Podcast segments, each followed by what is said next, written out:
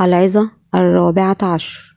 ما هي التوبة الحقيقية التي تقودنا لقبول الروح القدس؟ أعمال الإصحاح الثاني الآية الثامنة والثلاثون. فقال لهم بطرس توبوا وليعتمد كل واحد منكم على اسم يسوع المسيح لغفران الخطايا فتقبلوا عطية الروح القدس.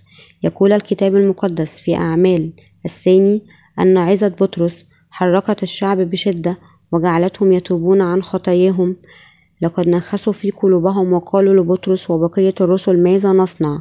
أعمال الإصحاح الثاني الآية السابعة والثلاثون. فأجابهم بطرس توبوا وليعتمد كل واحد منكم على اسم يسوع المسيح لغفران الخطايا. فتقبلوا عطية الروح القدس. أعمال الإصحاح الثاني الآية الثامنة والثلاثون. تبين لنا عظة بطرس بوضوح أن الإيمان في البشارة الحسنة للماء والروح لا غنى عنه لقبول الروح القدس.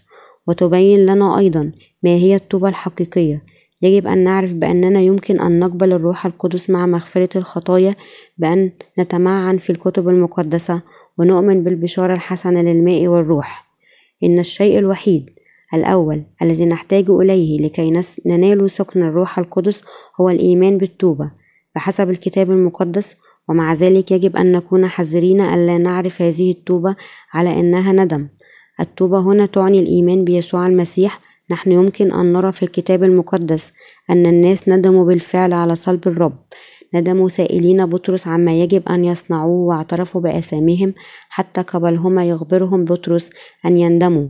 نحن يمكن أن نرى بهذا أن التوبة التي كان يتحدث عنها بطرس لم تكن الندم عن الخطية أو الاعتراف بها. لكنها قبول يسوع المسيح في قلب الإنسان كمخلصه والإيمان في البشارة الحسنة التي قدمها لنا.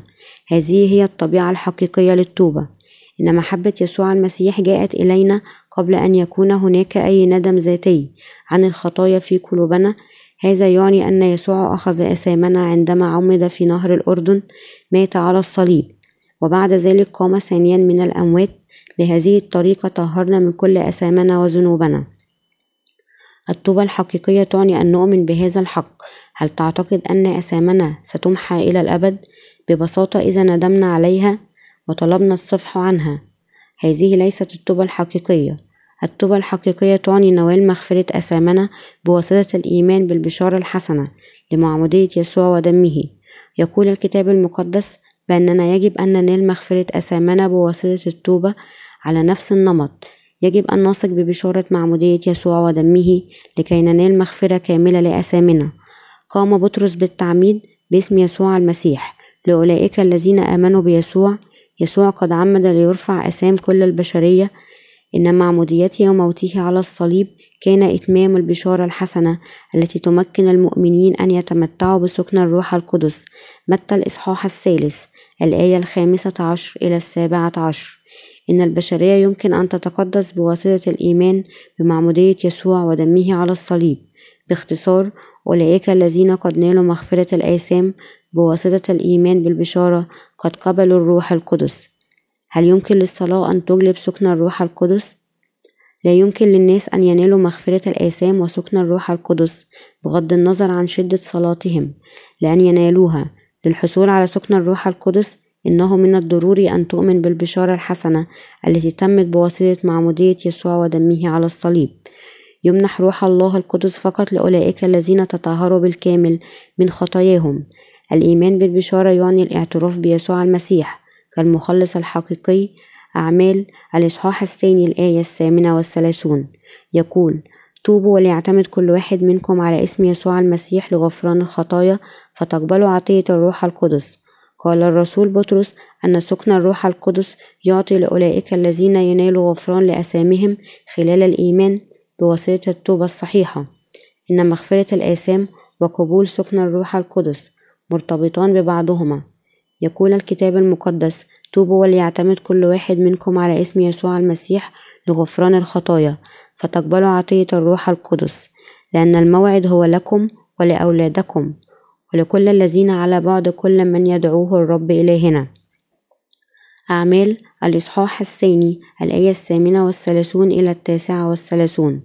يمكن للشخص أن يقبل الروح القدس فقط بشرط أن يكون قلبه مقدسا وبلا خطية.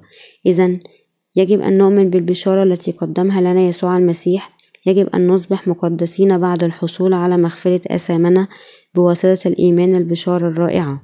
التي تقول أن كل آثام العالم قد طهرت عندما عمد يسوع المسيح فقط حينئذ يمكن أن نقبل الروح القدس.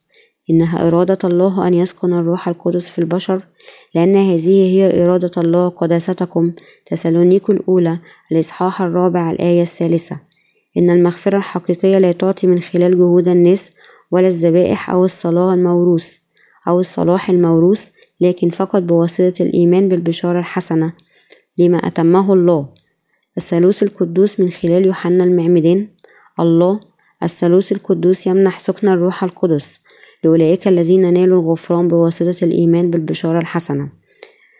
نخسر حشد من الناس في قلوبهم عندما سمعوا ما قاله بطرس في يوم الخمسين.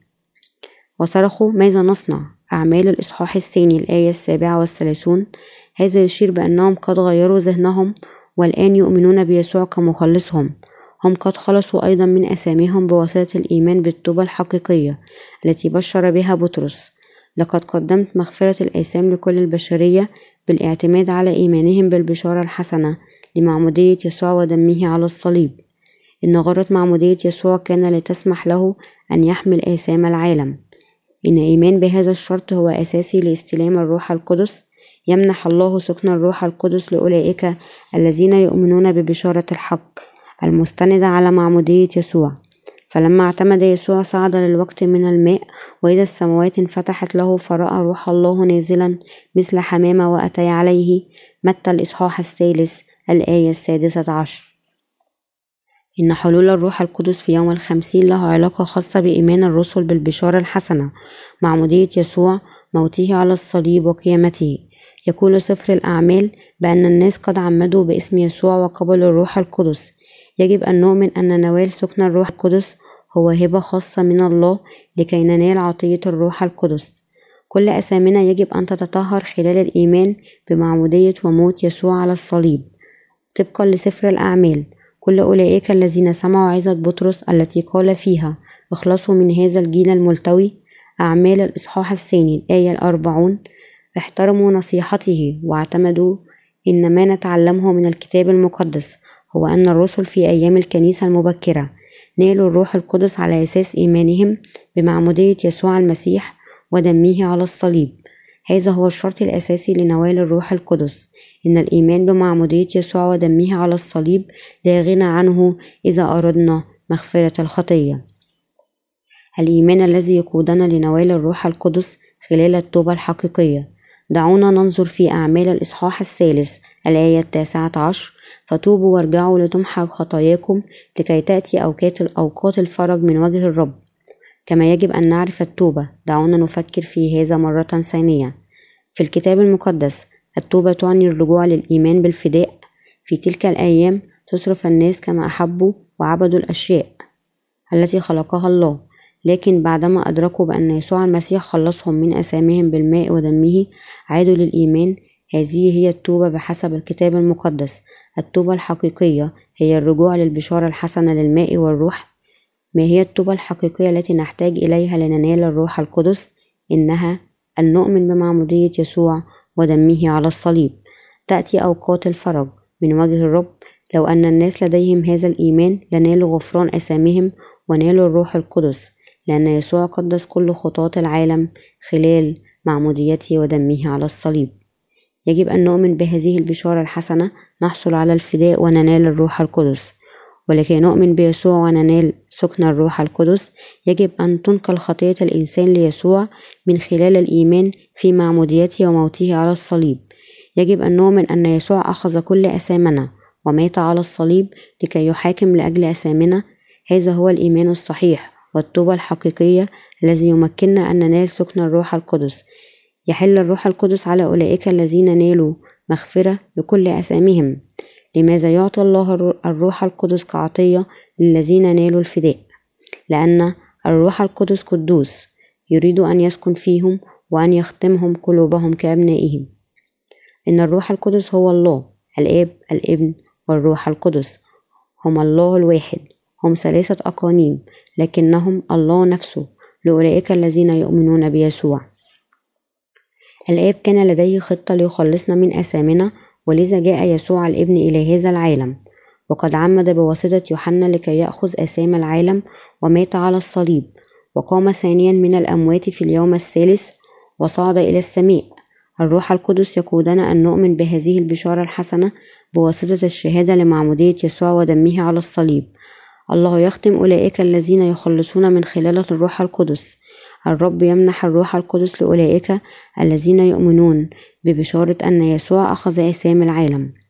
الله يعطيهم الروح القدس كوعد ليختمهم كأبنائه إن الروح القدس هو الدليل النهائي للخلاص من الخطية لأولئك الذين يؤمنون بالبشارة الحسنة. أولئك الذين عندهم الروح القدس هم أبناء الرب. أولئك الذين عندهم سكن الروح القدس هم دائما يشعرون بالانتعاش. لهم إيمان راسخ في كلمات الله في معمودية يسوع والدم على الصليب. هم سعداء حقا. أولئك الذين يتوبون بالطريقة الصحيحة ليس عندهم خطية في قلوبهم ولهم سكن الروح القدس. يقول الكتاب المقدس بأن هناك توبة تمنح مغفرة الآثام. هل جربت مثل هذه التوبة؟ إذا كنت تتوب وتتبنى الإيمان الصحيح يمكنك أنت أيضا أن تنال البشارة الحسنة أنصحك أن تتوب عن آثامك وتنال الروح القدس هل أنت مستعد أن تتوب وتؤمن بالبشارة الحسنة التي تؤدي إلى سكن الروح القدس؟